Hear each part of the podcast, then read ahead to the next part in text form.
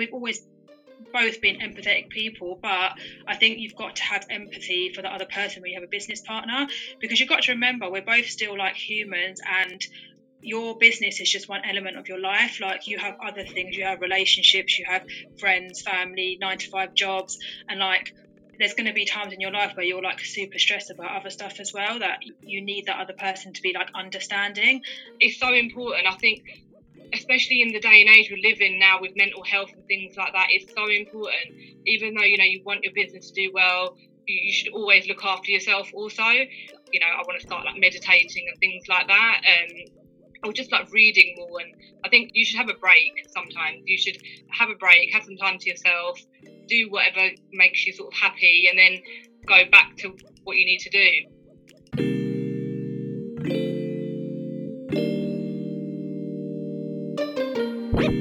Hi, everybody. Welcome to Designer to Designer, a podcast where we dive into deep, candid conversations with fashion designers, professionals, and entrepreneurs.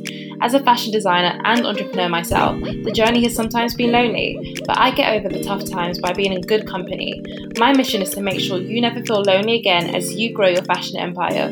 I'm your host, Rebecca Tembo, founder of self titled Jumpsuit Label and the Entry Platform, a platform for aspiring designers to develop their skills within entrepreneurship, design, and mindset. If you enjoy this podcast episode, please leave a review, subscribe, and share it with somebody you feel will benefit from this. Without further ado, let's get into today's episode. Cam and Sharon are cousins turned co founders of British women's wear brand For the Frill. The pair grew up very close living together, attending the same schools and vacationing. In 2019, Cam, who's 27, working in banking, and Sharon, 28, working in housing, launched For the Frill, which they describe as a chic, elegant style for empowered women who are unafraid to turn heads. Whilst they had and have this amazing vision of where the brand could take them, it hasn't come without its challenges. The biggest one being having a year delayed launch due to incompetent manufacturers they found on Alibaba. This resulted in them moving their production back to the UK, which gives the duo greater oversight into the progress of their collections. We spoke about the magical moment when Maya Jama wore and posted a photo of herself in the Nala satin dress and the impact it had on their business and emotionally after all their hard work, as well as what is it really like having a co founder, especially when you're family. I believe you're going to love this relaxed episode, and if you do, please tap five star on reviews so we can give other people the opportunity to discover this podcast. Speak soon, designers. Welcome to the podcast, Cam and Sharon. Thank you so much for joining me today. Do you mind introducing yourself and telling our listeners a little bit about you? Yeah, so I'm Cam, based in Kent. I'm currently working banking. I'm 27 years old, and so yeah, so we set up for the frill together. Set up my cousin Sharon in 2019, and then ever since then we've been basically juggling a nine to five and a business. Yeah, and I'm Sharon. I'm 28 and I work in housing, so much different from fashion. And I started this business with Cam. We both started this together.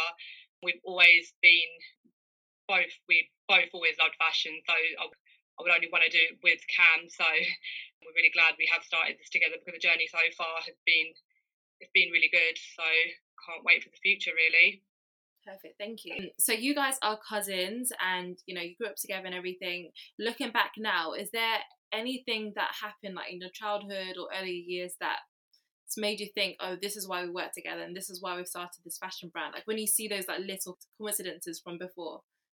Um, I feel like well to start off like we actually like grew up like in a really close family to the point where up to the age i think i was 10 when we moved out but we literally lived in the same house like our two families until the age of 10 so we grew up like i know like people have cousins and they're not that close to them but we've actually been always been super super close um, because we literally were together like from birth. And then i guess like just in our early years I can't explain why, but out of all like, the cousins that we have, it's always been us two that have been like best friends. And then that like even went into like adulthood as well. And then like when we were like growing up, our families are very similar. So like our own each individual families are very similar.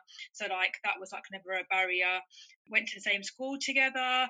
And then although like we have other people in our family who like everyone loves to dress well, like we always had that kind of it was natural, but we always had that kind of extra element of like we would send each other clothes on a daily basis or like sometimes even like a few times a day to the point where it's like okay so this is probably just not even something that we it's not like just like oh we love shopping or we love fashion like most girls. Like we actually love like everything to do with fashion fashion week like looking at new things that are coming out. Yeah basically everything to do with it. So i feel like it was like really natural for us both. We actually even went on some holidays and we actually dressed the same when we were like oh yeah we, we would actually wear the same clothes so yeah we've always had that in common yeah, um, and actually going back to it, and um, we still talk about this and laugh about it. When we were kids, we'd go on a holiday together with our families, and I would like knock on Sharon's door and be like, "Or oh, what are you wearing today?" Uh, but I was like ten years old. Like that's not normal. oh, I love that. So there's always been that bond, like literally from birth. Oh, that's so sweet. Yeah. Okay. Yeah. So it was more like dressing up, the love of fashion. That's really where it kind of like stemmed from, and I guess it's something that you guys both share together. So maybe now like you know creating your brand it kind of made sense so um you both have nine to five jobs um cam you work in banking sharon you work in housing how did you go about starting your fashion business with absolutely no experience whatsoever like what were the first initial steps yeah so we had no experience so um, at the side of our nine to five we just began researching everything from the bottom up we like researched everything it takes to start up a brand we researched key things around the manufacturing side of things, from pattern making, suppliers, and so on. We were always Googling, uh, we always did our Googles and researched UK manufacturers as well as manufacturers abroad as well, especially in China. But when we initially decided that we wanted to start a fashion brand, we come across an organisation uh, which was setting up like workshops for anyone that wants to start a fashion brand. So we thought that would be really helpful. So we attended this workshop, startups. It was like an all-day event with other women who also wanted to start up a brand as well. We actually found that really helpful because it gave us a, a, proper insight into what it takes to start up a brand and all that sort of different areas of business. And to be honest, we do actually recommend anyone that wants to start, if they want to start up a fashion brand, to attend something like that if they just don't know where to start, because it definitely gave us sort of kickstart to research what we needed to research. And yeah, I, I, I would recommend anyone that wants to start to go to something like that there were like professionals there um, who've maybe had their own brand or have their own brand and they were giving really good advice so that really helped as well yeah, no, yeah, that's that's it really. And and to be honest, I feel like it, especially with the workshop, it was really good because not everyone there was going to set up the same business. Like some people wanted to set up um, shoe brands, and some people wanted to set up clothing brands, but and no one had actually started yet. So like it was just really cool to be in the same room as all these other women who oh, some some came from all the way from like Sweden, like and it was like really interesting to be in the same room as other women who like kind of had the same goal and like had the same ambition. I feel like yeah, as Sharon said, if you don't know where to start put yourself in that kind of environment because that really pushes you to kind of do it. Yeah. And we actually follow quite a lot of the girls that we did meet at that workshop as well, don't we? We uh, follow them on Instagram, and it's really interesting to see where their business is now going. And they're really like supportive of our business as well. They're always like sort of messaging us and liking our posts and things. So it's really amazing to see. Yeah, no, that's great. Um, even like pre-COVID, I would go even like when I was working um full time as well. I would go to loads of events. Like it'll be lunchtime at work and I'm doing my makeup. Because if I had it on from the morning, I would have been like literally so oily because I have like oily skin. So I do it um, at lunch and they're like, "Where is she going tonight?" And I like have my my heels in my bag and everything. So I'm like, I'm gonna go network. I'm gonna learn new things. Um, so I'm sure like once the lockdown restrictions have like finished, there's gonna be so many events. So, um, especially if you're based in the UK and you're listening to this, Eventbrite is great to find events and also um, following like these sort of like fashion communities on Instagram because they're the ones that actually host the events or mm-hmm. business like communities as well. So they'll always post when they've got an event because obviously they want people to come and try hashtags as well to find them. Like, it's honestly the best thing. Yeah, no, I totally agree. And the thing is, like, even when you go to these events, like, everyone's not doing the same thing. And even if everyone was doing the same thing, I mean, that wouldn't happen, but you're still going to be learning so many different things from just talking to people. Like, we, like, I'm pretty sure, like, you would meet people who, like, do the manufacturing in another country, but you would have, like, so many other things in common. So, like, yeah, I think it's just, and it's just inspiring because, like, as Sharon mentioned before, we went to that workshop and some of these girls, like, they were talking about, like, yeah, I'm going to do, like, this kind of business. And now we've seen them set their business up It's completely different to what they said, but it's that they're still smashing it. So it's interesting to watch other people's journeys as well. Yeah, exactly. Especially when you've kind of started off at the same time or like on the same level or whatever, you don't feel alone. Like you're seeing everybody working at the same time, so it's it's a really like good feeling. But you guys decided to create For the Frill as a duo, and I'm interested in what you've learned as co-founders. There's a woman that I interviewed recently called Amy. She's um, a swimwear designer and a consultant as well, and she started a swimwear brand with a friend, and the business actually went bust, and it was yeah, it was just it was just a whole crazy story that she explains in the podcast episode. But from her experience, like she she learned a lot of things. So I'm very interested as to like obviously with you guys being family and also having this like amazing relationship that you have, how do you manage to work together to avoid like conflicts and things like that? Yeah, this is actually a really interesting question because recently we um, basically we felt like we had to create like a, a really concrete timetable for when we can discuss like business matters. Literally everything a to z from instagram content to planning for the future to designs to sending out parcels because we both work very different times.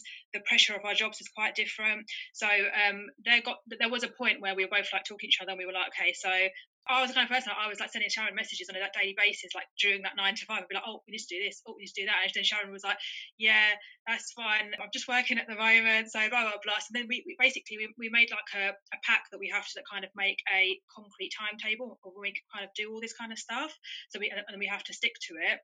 But I feel like in terms of us working as a duo, I feel like a lot of people will say this is cliche, but we just knew that this would work for us because I feel like when you're family, I wouldn't say because your family is different. It's more the sense of when all these many years we've never actually argued about anything else. So I feel like it would be weird if we went into a business and all of a sudden like we were completely different people or we weren't agreeing because before we started a business tended to agree on everything before we started a business we never argued before we started a business we were always on the same page so like it was kind of natural like i don't know i feel like it's just something that we just knew like inside that this is not going to cause a rift between us we're not going to like disagree on a lot and in terms of like learning stuff i think one of the key things that we've taken out of it is that you're not always going to agree on all of your ideas. So, like, there's been times when I've said, like, oh, I think we should do it this way, and Sharon said, I think we should do it this way.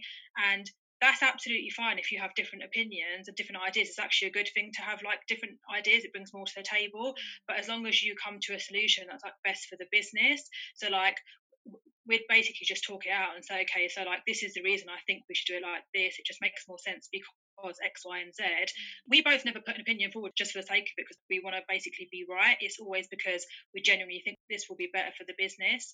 And then, like, I th- I'd say another thing as well is like empathy. So we've always both been empathetic people, but I think you've got to have empathy for the other person when you have a business partner because you've got to remember we're both still like humans and your business is just one element of your life. Like you have other things, you have relationships, you have friends, family, nine to five jobs, and like there's going to be times in your life where you're like super stressed about other stuff as well that you need that other person to be like understanding and so yeah like definitely like have to have empathy for the other person um, yes, I would agree with everything everything Cam said.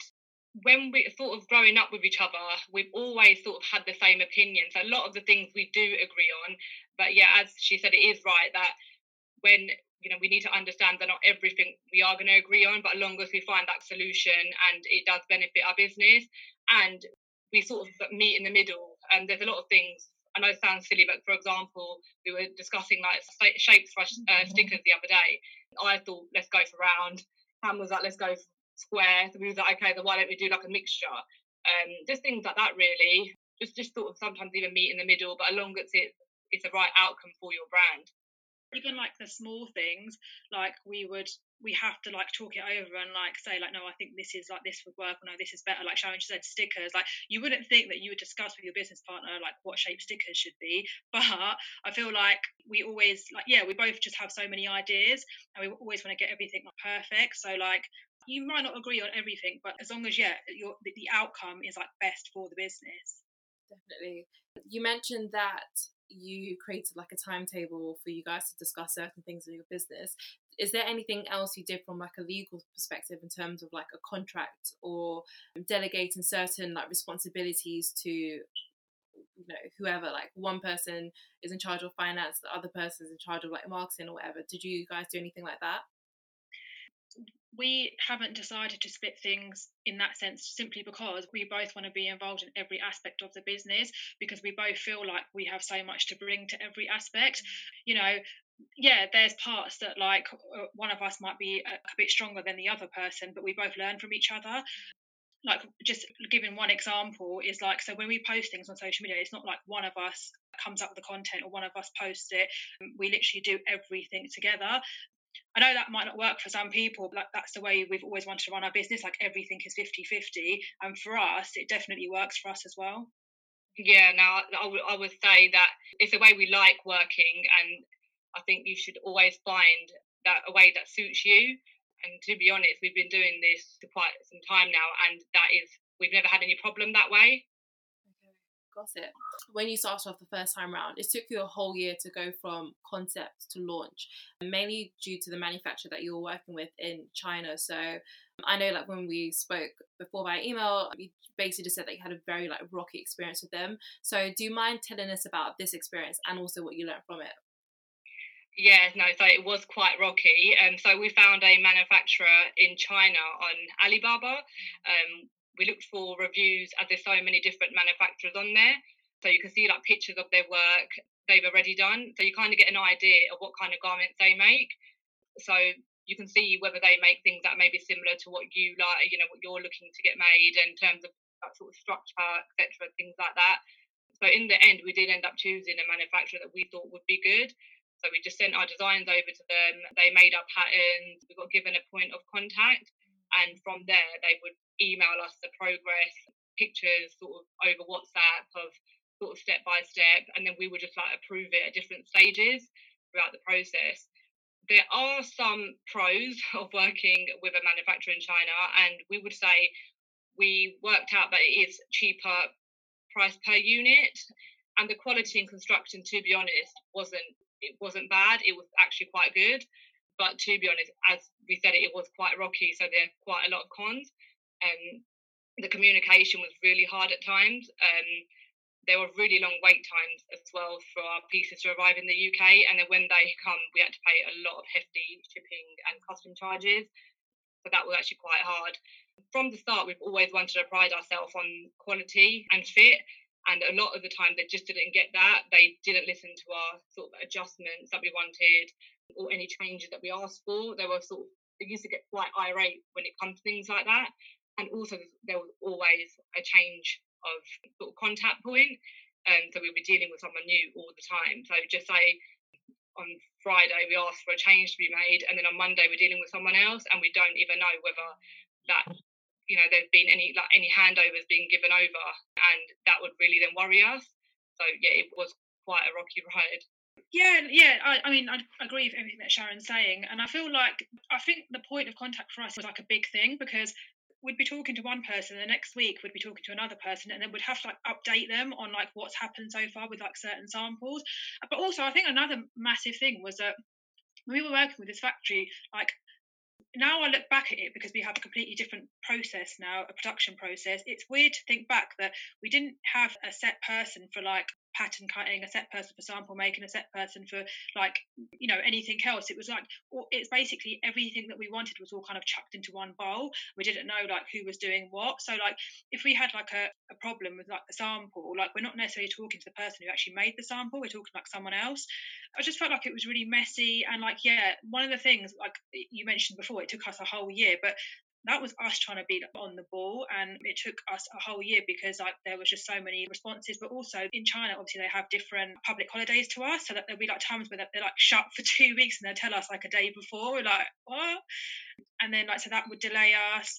But yeah i for me the massive thing was the, the communication barrier. So we were working with these people for like months and months. We'd never even spoken to them on the phone. Like, and I just think that's crazy because now we look at how we do things now and we look at how we were doing things like i just couldn't go back to that and as sharon said the stuff like when we finally got all of our stock it was good like it wasn't like there was like anything like massively wrong with it but it could have been better. Like there could have been things where like in terms of like the fit or like or like the seams like there could have been things that were better and that we could have kind of like if, if that was being produced here we would have looked at it and been like yeah no that needs to be changed. But because we were so put off by the whole like waiting time and yeah the, the shipping costs like it got to a point where we are like we just, we just can't afford to like send this back. And do you remember that time, Cam? Also, we had a jumpsuit made and we had all the final productions sent to us. And then when we opened, we done our quality checking, every jumpsuit, it was like they were made for someone that's like eight foot tall. It was really, really upsetting for us. It was so frustrating because we were meant to be launching like straight away, and we had all these jumpsuits, like 35 jumpsuits, then get tailored ourselves, which is obviously extra cost. And when we tried to speak to them about that, they just did not care. Like they really did not care. And I feel like when you put so much hard work into your design and then for the manufacturer just not to care, is quite frustrating to be honest. It was funny when we look back at it, but then it's not because it really it really did stress us out at the time and it was like our first launch. Looking back at everything that, that happened and everything that you know now, was there any red flags that you could identify and be like, hmm, okay? I feel like definitely the, the, whole point of contact because you you get given a point of contact when you first um, send them a message. So like we spoke to one person on email, and then when the ball was rolling, I think maybe like a week or two in, it was someone else. Mm. That's quite like soon into your in, into the journey. So I feel like that's definitely a red flag. Another one was that they were quite pushy. I feel like if you're going to work with a manufacturer, like they can't be pushy because I feel like you need to be one in charge of making the, decisions and you need to like feel comfortable. And I feel like there were times when they were like asking us to like pay for certain things that I felt like we just didn't need that at the time. They were saying like we need like a certain amount of samples or a certain amount of this, and it's like after conducting our research, we're pretty aware that like you don't need like I don't know like how many samples of like one product. So like definitely like yeah, I wouldn't like ever like advise to like go with someone pushy, or if you did, like it's definitely a red flag. And I think just generally, like not having spoken to someone on the phone, like I feel like, okay, you know, there's nothing wrong with taking your manufacturing abroad, but like try and get that like good relationship with them, try and build that. And I feel like if you're going to build a relationship over email or messaging, it's just going to be hard. Um, and actually, I think there were actually times when Sharon, I swear we tried to ring them a few times as well, and like yeah, they, we tried to ring them on like WhatsApp call and they just yeah. you know, never answer. Especially when we were like going through difficulties and like yeah, they wouldn't answer. So I feel like starting off, um, if you found like a factory that you like or found a person that you like that you want to work with, like just make sure that they're like you can easily contact them. Got it. And what about the emotional side of that? I know you mentioned how like frustrating it was. Did you cry? Because I would have cried. we didn't cry, but we were definitely really stressed out because it was our first, you know, we just initially were starting up. It was our first launch. Obviously, we're really excited and we're really passionate about it.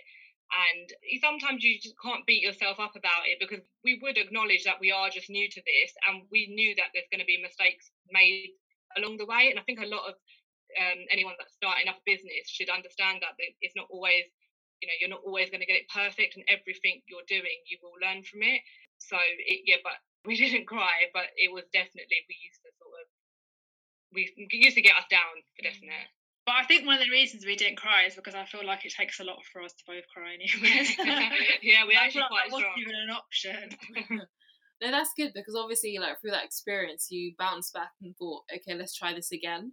Whereas a lot of people have been like, you know what, this is too much work, or I spent too much money. It's not going to work out for me. So Uh, it says a lot about character, which is great. So after this, you guys relocated um, the business operations to the UK. What would you say are the benefits of manufacturing in the UK, and what would you recommend for designers as well?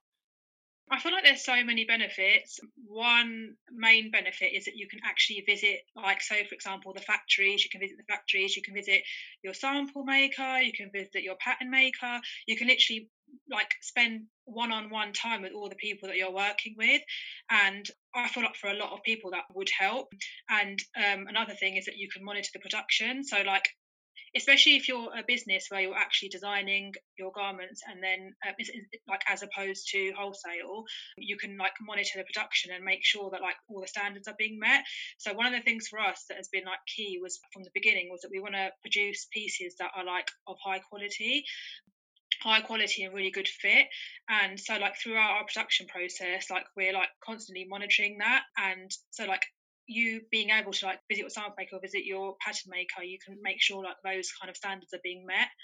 And like I touched upon it before, but like one to one working with your partner. So we have like a really really good lady that we work with and she's like our sample maker and our pattern cutter and she's been in the game for like years like she's like even she's even made stuff for like the queen's sister and stuff and like she's like amazing at what she does and we spent so much time with her like we, we've basically driven up to her workshop in london before and like spent two or three hours in her workshop with her and like not all that time was necessarily us looking at our our sample it was just like us like learning from her and having that, those kind of conversations and her teaching us like okay so this kind of fabric does not work for this kind of fit or this dress just can't come in here like you know like learning like learning the ropes basically Another benefit I would say is the lead time is much less. Like as we mentioned before with China, we would be waiting for like sometimes like a month for our like samples to come through or even stock to come through. And so like, that's basically just adding time on before you can launch and that basically just delaying everything. So i feel like that's a massive plus and another thing is, if you're looking to source your fabric from here, which we do, you can basically feel the fabric and like feel how good quality it is. So, like when we're working in China, we also have the fabric come from there as well. So, like we had like little swatches, but I feel like you can't do much of little swatches. Like you have to be able to like get a roll and actually look at it properly and, and like move it around and see like, okay, so this is what we want to like produce. Will this fabric work in that?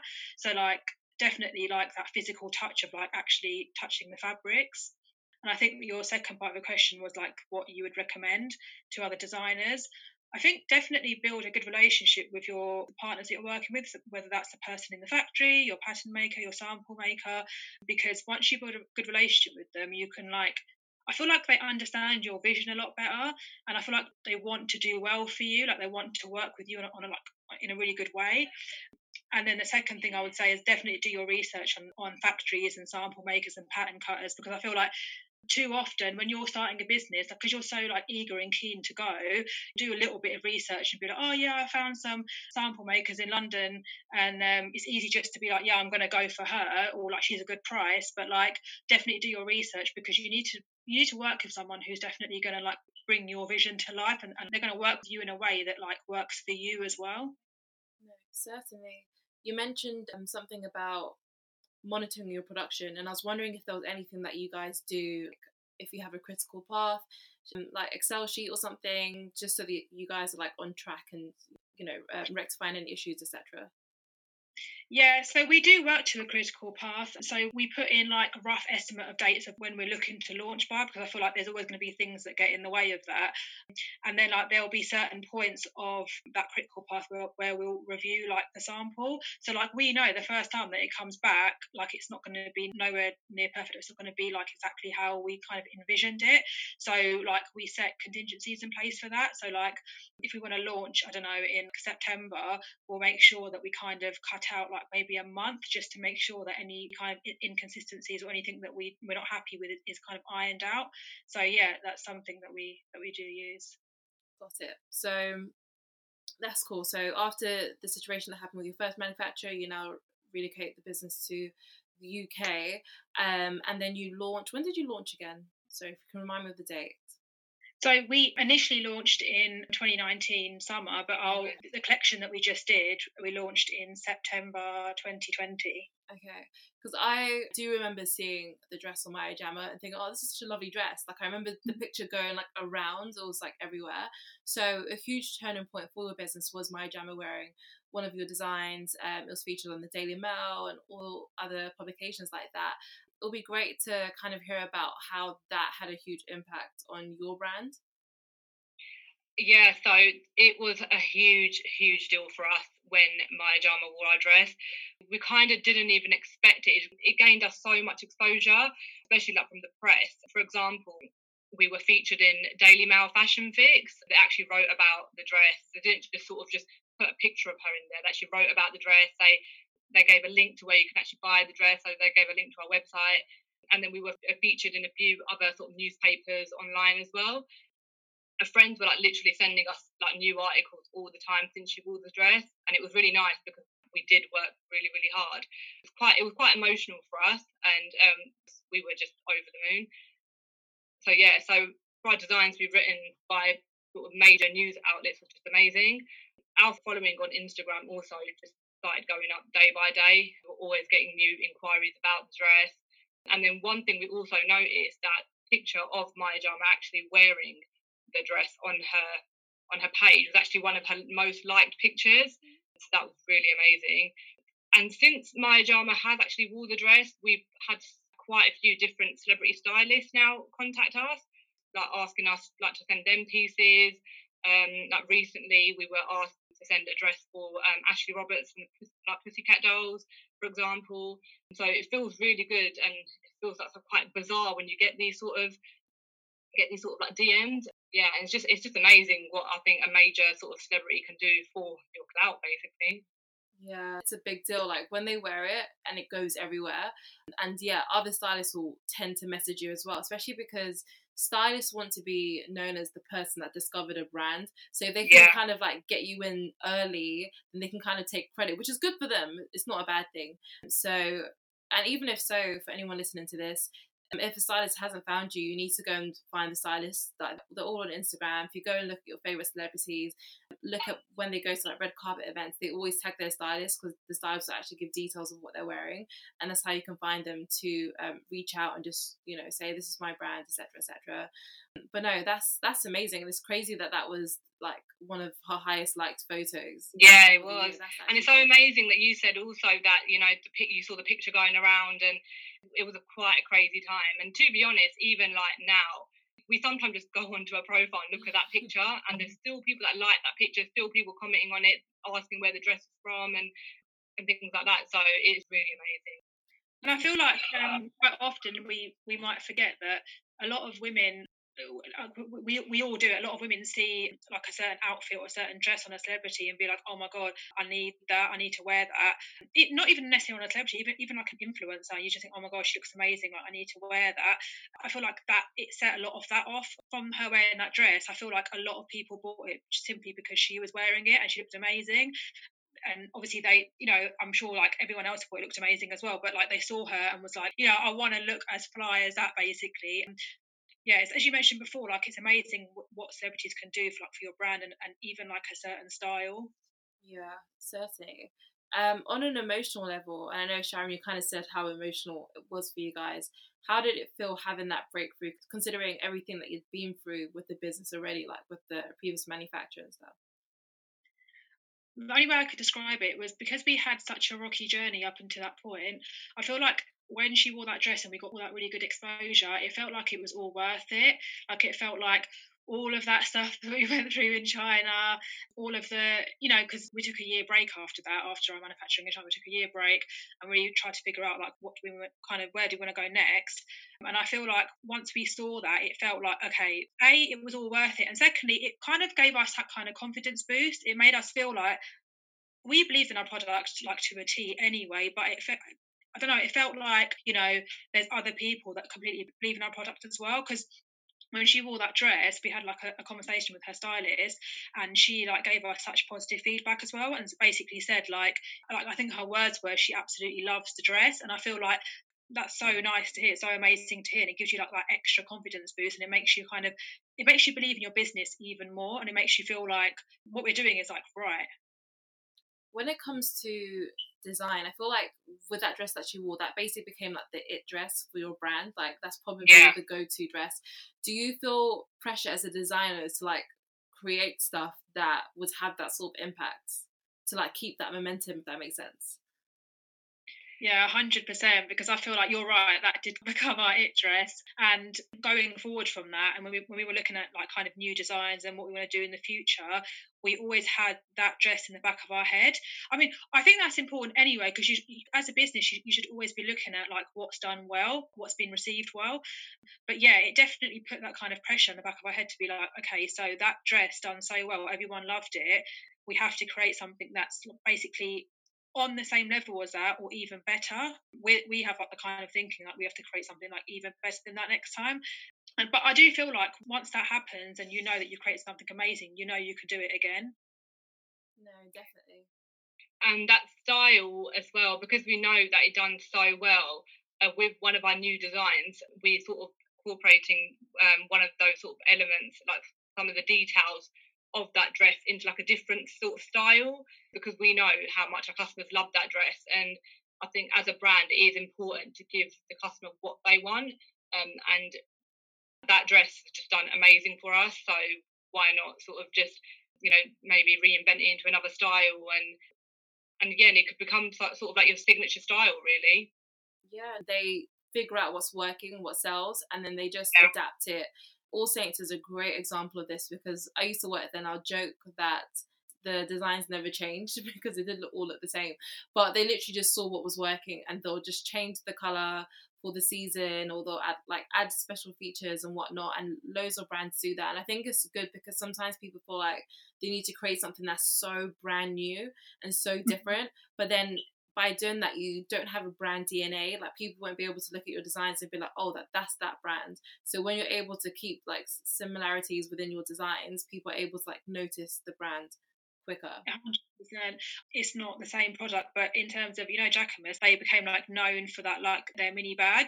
And now obviously you can get it in so many different colours and it became basically the signature of that brand. So I feel like that's like one of the most perfect examples as well. Like they found that you know that bag blew up for them and like now you can get it in different materials different colors so i feel like yeah it's actually a good thing to find out like to have something that sells so well that people love because i feel like you know as sharon mentioned before like it, it can become almost like a signature part of your brand. Yeah sure so what's been the biggest obstacle you've both had to overcome personally and professionally? I don't know if professionally you're going to mention the situation of the manufacturer, but if not, it'll be interesting to see what it is. Um, leading on from the dress, um, Maya Jama wore, which sort of become our signature style, really, we actually had a, quite a lot of copycats, so that was definitely something that really irked us. And we went on ASOS one time, and we found a dress that was literally the same dress as ours and it was a really really close copy. I mean sometimes we would just get followers that they were like designers from like big brands like PrettyLittleThing for example and this definitely led to like a few copies and we'd go on their like site a week later and there'll be basically an exact sort of copy as our dress just a few tweaks really. There'll be like similar pieces on there. AliExpress, they were literally taking that Maya Jama picture and making their like sort of own version of it. There were so many we couldn't even keep count. But to be honest, this did push our creativity even more and establish our brand. So, like in the future, we would hope that a customer wouldn't buy a knockoff; they would want to buy the original quality piece. Because with a lot of designers out there, there's always going to be some sort of like knockoff, and you know, I think there's a lot of people that wouldn't actually buy that because they know they want to buy that original piece.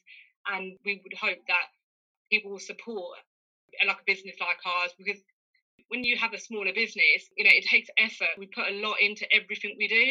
And, you know, we do everything by ourselves from shipping to, to designing to like we literally work our asses off basically. And so when we see like copycats and we see these copies, it yeah, it does get quite disheartening and it yeah, it does sort of make you quite angry really. But um yeah, it just it just pushes us harder, pushes us harder to create more different pieces and uh, maybe styles that are just not that easy to copy. and personally, for me, I would say it's definitely been my nine to five. I've, I have found it quite hard to like balance both at times. You know, especially when we have like shoots coming up and things like that. You just sort of feel I feel quite exhausted. Sometimes I feel like I'm doing 40 nowadays and I just feel like I've just haven't had a break. But then I try to look on the bright side. I, I, I look at how much, you know, what I'm doing, why I'm doing it, you know, what I want out of this, and how bad you want it, really. In the end, you'd think those 14 hour days are worth it. But that's, it's got me down sometimes quite a lot. But you just have to pick yourself up and realize and sort of ask yourself, you know, why you're doing this. And you know that one day it will reward you so yeah sharon touched upon like the professional side of it 100% like i feel like when you see copies out there i'm definitely the kind of person where i i can't easily let go of it. So i'm like i kept saying to sharon yeah but why do they have to copy? Because they can still make billions without copying small brands. Like you're still going to make your billions. So like and i feel like me and Sharon are, are, are, those kind of people where we have a lot of like kind of empathy for other people. We can't we struggle to get our head around the fact that okay they're big businesses but how can they just not care that like um, small businesses like the people behind those small businesses spend so much of their time and effort and like passion into creating something and then you basically create it so quickly and sell it for like so much cheaper? And like it's something that like I struggle to kind of overcome because I've I don't know like something like eats away at me and so I'm like yeah but why yeah, so professionally, I definitely agree with the whole like copycat scenario. And then personally, I'd say for me, like it's been hard for me to try and overcome my tendency of being impatient. So like I'm the kind of person like I I'm happy to put the work in and I want to put the work in. I always want to see results quickly. Like, and I've always been like that. Even in like my corporate jobs, like when I came out of uni, like I'd be applying for so many jobs and like I'd be like, well, I'm applying for so many jobs. I should have got a job by now. So like I've always had a tendency to like not want to wait for things. I can put the work in, but I want it to come sooner. And like obviously with any startup business, like you're not going to reach the top in the space of like a few months or a year. Like it's going to take a lot of hard work and dedication. And like I had to one thing I've learned is like I have to try and overcome that tendency of impatience and learn that the more and more work that I put in, like it will come with time.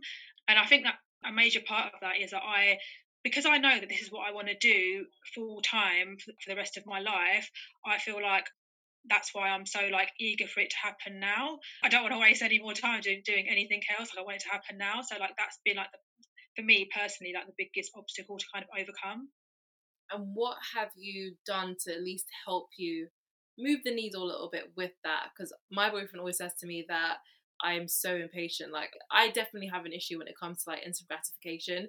I can recognize it though and like i know that it's not a good thing. I know that things take time. So in that sense i'll still do what i need to do. Like yeah i'll still do what i need to do but it is that kind of like why can't it just happen now? Like why is it taking forever? Um, i think you know part of it comes down to social media and just seeing loads of things like happening for other people and you're just like well like when is my time but i don't know like for me personally i find like reading autobiographies really helps me because seeing someone's life story in a book and how hard they've had to work, how persistent they've had to be, in like despite the odds, that kind of brings me down to reality. Maya Angelou in an interview basically said something like when you're feeling really down look for the rainbows and the rainbows are the people that have come before you. Like their stories everything that they've done was for a reason. It was for you to like learn from it. And that's what's helped me. So i'm curious as to what's helped you yeah, I think a combination of things. I think, as you just mentioned, looking into like the work and lives of other people and their journeys. So one of the people that I've read quite a lot about her journey and like listened to quite a lot of her Q and A's is Conna Walker, the person who basically founded House of CB. And she started quite young and she basically started in the days when like Towie was like first launched and like uh, bandage dresses were like a proper thing. And like obviously her business is absolutely smashing it now.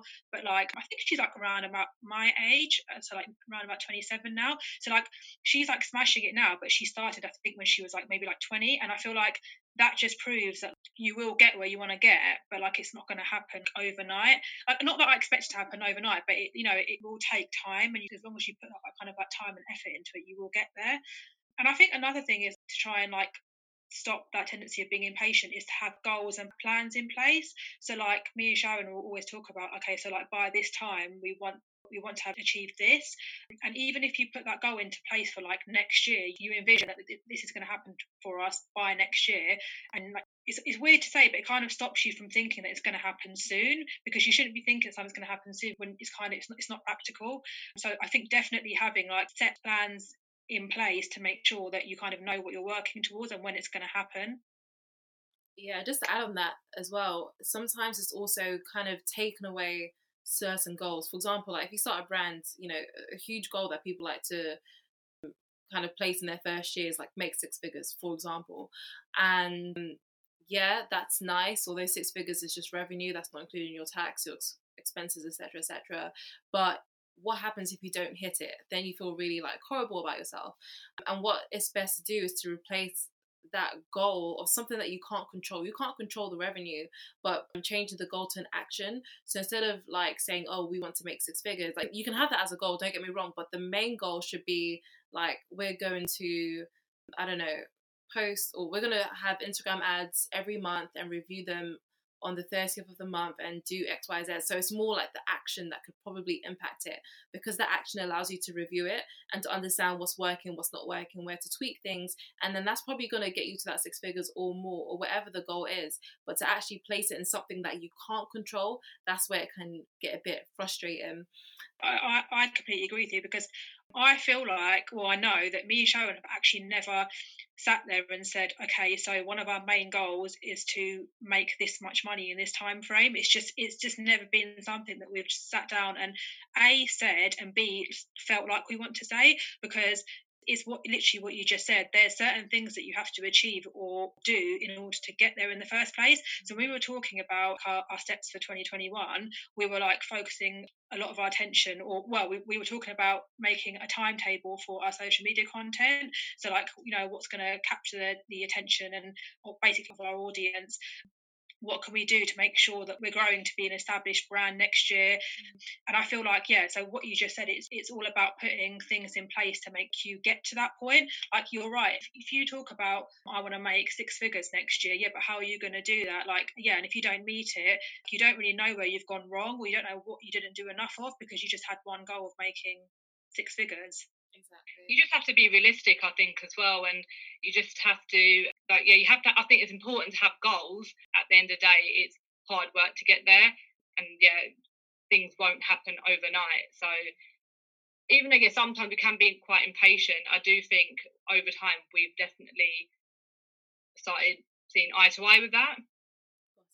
And Sharon, I actually wanted to touch on what you said about um, how stressful it can be, like working your job and running the business as well. Is there yeah. anything, even if it's something small, that you've found that's been able to help you at least a little bit?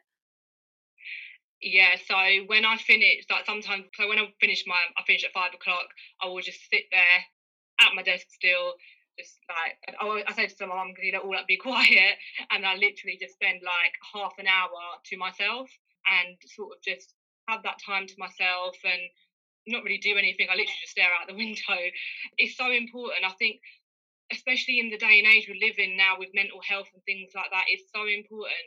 Even though you know you want your business to do well, you know if you love your nine to five, you, should always look after yourself. Also, I was speaking to Cam the other day. Actually, I was saying to her that you know I want to start like meditating and things like that. Um, or just like reading more and i think you should have a break sometimes you should have a break have some time to yourself do whatever makes you sort of happy and then go back to what you need to do. But I would definitely say I have been doing that more and more lately. I've just sometimes I finish what I'm doing, you know, finish my nine to five, and then I'll sit there for at least half an hour just to myself, and then I would just do what I need to do, and that's really helped me. So, guys, what's the future looking like for the frills? so I feel like there's a lot of things that we're looking to do one of the things is um, larger collections. So we do pride ourselves on being a slow fashion brand, but I feel like you can still be a slow fashion brand and have like a variety of pieces.